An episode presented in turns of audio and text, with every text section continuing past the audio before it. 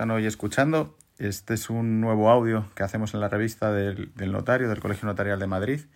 para que la gente pueda tener conocimientos de nuevos temas de actualidad jurídica.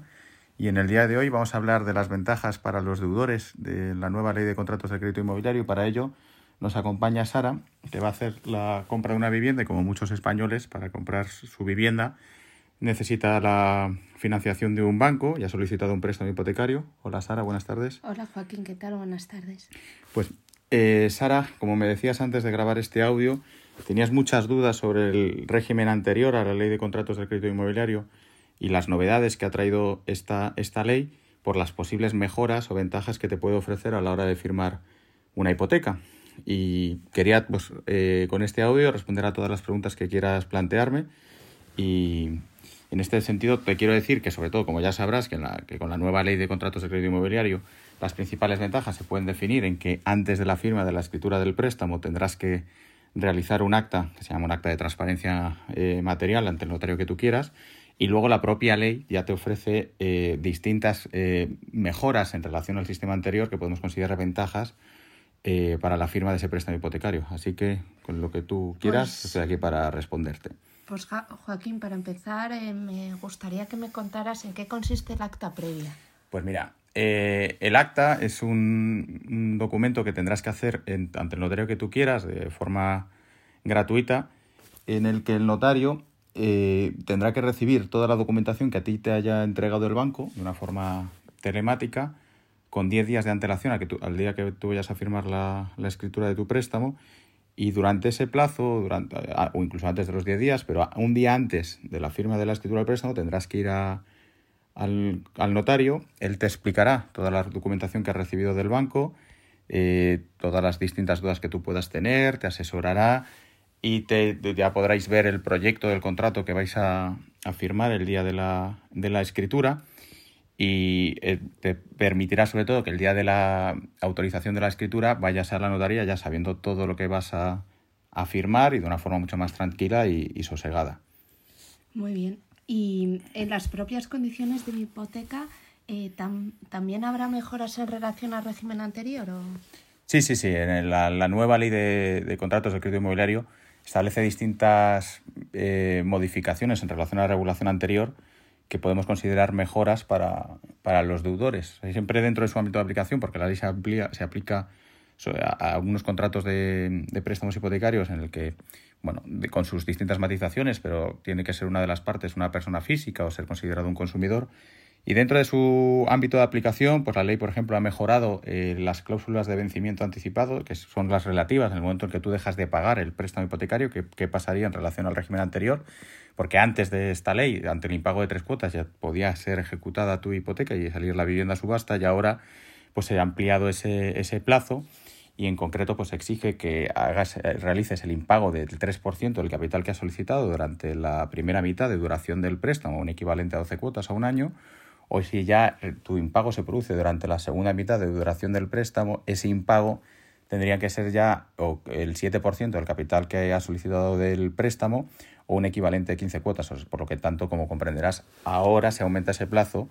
ante, ante el incumplimiento. Además, también eh, relacionado con este sistema, pues el valor de tasación de, tu, de, la vivienda que, sobre la que recaerá la hipoteca en garantía del préstamo, el valor de tasación tendrá que ser el tipo de la subasta de la vivienda en el momento que se vaya a ejecutar, porque antes era el 75% del valor de la tasación, siempre cuando se pactaba una venta extrajudicial, que es como suele contenerse en todos los préstamos hipotecarios. Por otro lado, quería preguntarte si ha desaparecido la famosa cláusula suelo. Sí, sí, sí. La, la cláusula de suelo, hablada así vulgarmente, ha desaparecido dado que en los préstamos en los que se pactan eh, tipos a interés variable, se prohíbe en la nueva ley variaciones a las limitaciones del tipo de interés, aunque es peculiar también que en este sentido hay que saber que por otro lado también se prohíbe que, los deudores, que tú en este caso puedas percibir un interés remuneratorio del préstamo si baja mucho el índice el índice de referencia, es decir, si el Euribor baja mucho, tú nunca vas a el, el banco no te va a dar a ti intereses por tu préstamo hipotecario. Pero además mm, se han producido variaciones en, lo que se refiere a estos límites del tipo de interés en las propias comisiones por pagar anticipadamente el préstamo, porque ahora si quieres pagar antes el, préstamo que solicitas al banco, la ley marca unos límites, variando según el préstamo a tipo fijo o a tipo variable, que en el caso de que sea a tipo fijo, lo máximo que te puede aplicar de comisión el banco, la entidad acreedora, sería el 2% durante los 10 primeros años o el 1,5% a partir del décimo año. Y si es un préstamo a tipo de interés variable, en este caso eh, varía eh, que el banco te puede o bien eh, convenir que te aplique un máximo del 0,25% durante los tres primeros años o un 0,15% durante los cinco primeros años. Pero más allá de ese quinto año ya no te podrían los préstamos de interés variable el banco cobrar una comisión por pagar antes y siempre te compensaría porque te ahorrarías los, los intereses. Vale. Algo que me preocupa mucho y que he oído hablar en varias ocasiones es si es necesario contratar otros productos con la hipoteca. No, eh, además, eh, en la nueva ley se distinguen lo que son llamados productos vinculados, los que el banco te puede vincular y obligar a la hora de firmar el préstamo hipotecario, con los llamados productos combinados, que es un poco lo que yo creo que tú, que tú te refieres en este caso. Los productos vinculados son los que el banco eh, te puede, entre comillas, obligar, todo esto siempre partiendo de un carácter voluntario, a la firma de un préstamo hipotecario. Y, esas vinculaciones eh, desaparecen, salvo que el, banco solo te puede eh, obligar a que tú contrates un, seguro en garantía de, tu vivienda o para amortizar el préstamo, pero esas vinculaciones el banco siempre está obligado a aceptar otras pólizas que tú contrates con otras compañías aseguradoras que cubran la garantía que ellos quieren tener. Es decir, eh, lo más común es que ellos quieran un, seguro de, daños de la vivienda o que cubra, por ejemplo, el, rasgo de, el, riesgo de incendio,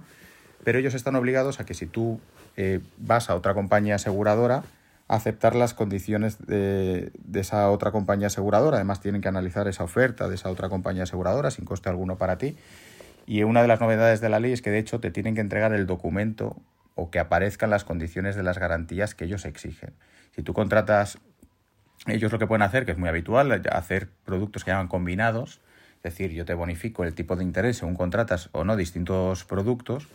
ellos te tienen que detallar el coste de esos productos, tiene que aparecer en lo que es su oferta vinculante, que se llama FEIN, dentro de todos los documentos que tú,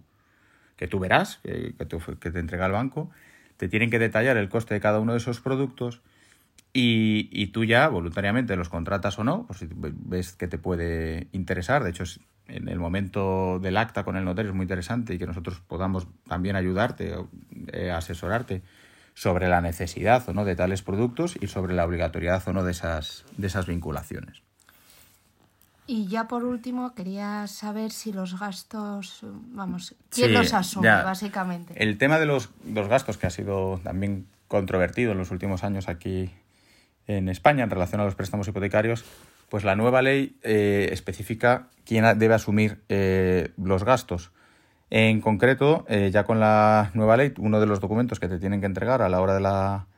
de, previa al, acta notarial es el, documento relativo a, los gastos y cómo son asumidos por tu parte y por parte del banco. Y tienes que saber básicamente que todos los gastos son asumidos por parte del banco, a excepción, podríamos decir, de los gastos de la tasadora, siempre que sea elegida por ti, porque si es elegida por la entidad financiera deben ellos asumirlo, y el resto de los gastos ya serán asumidos por parte de los bancos.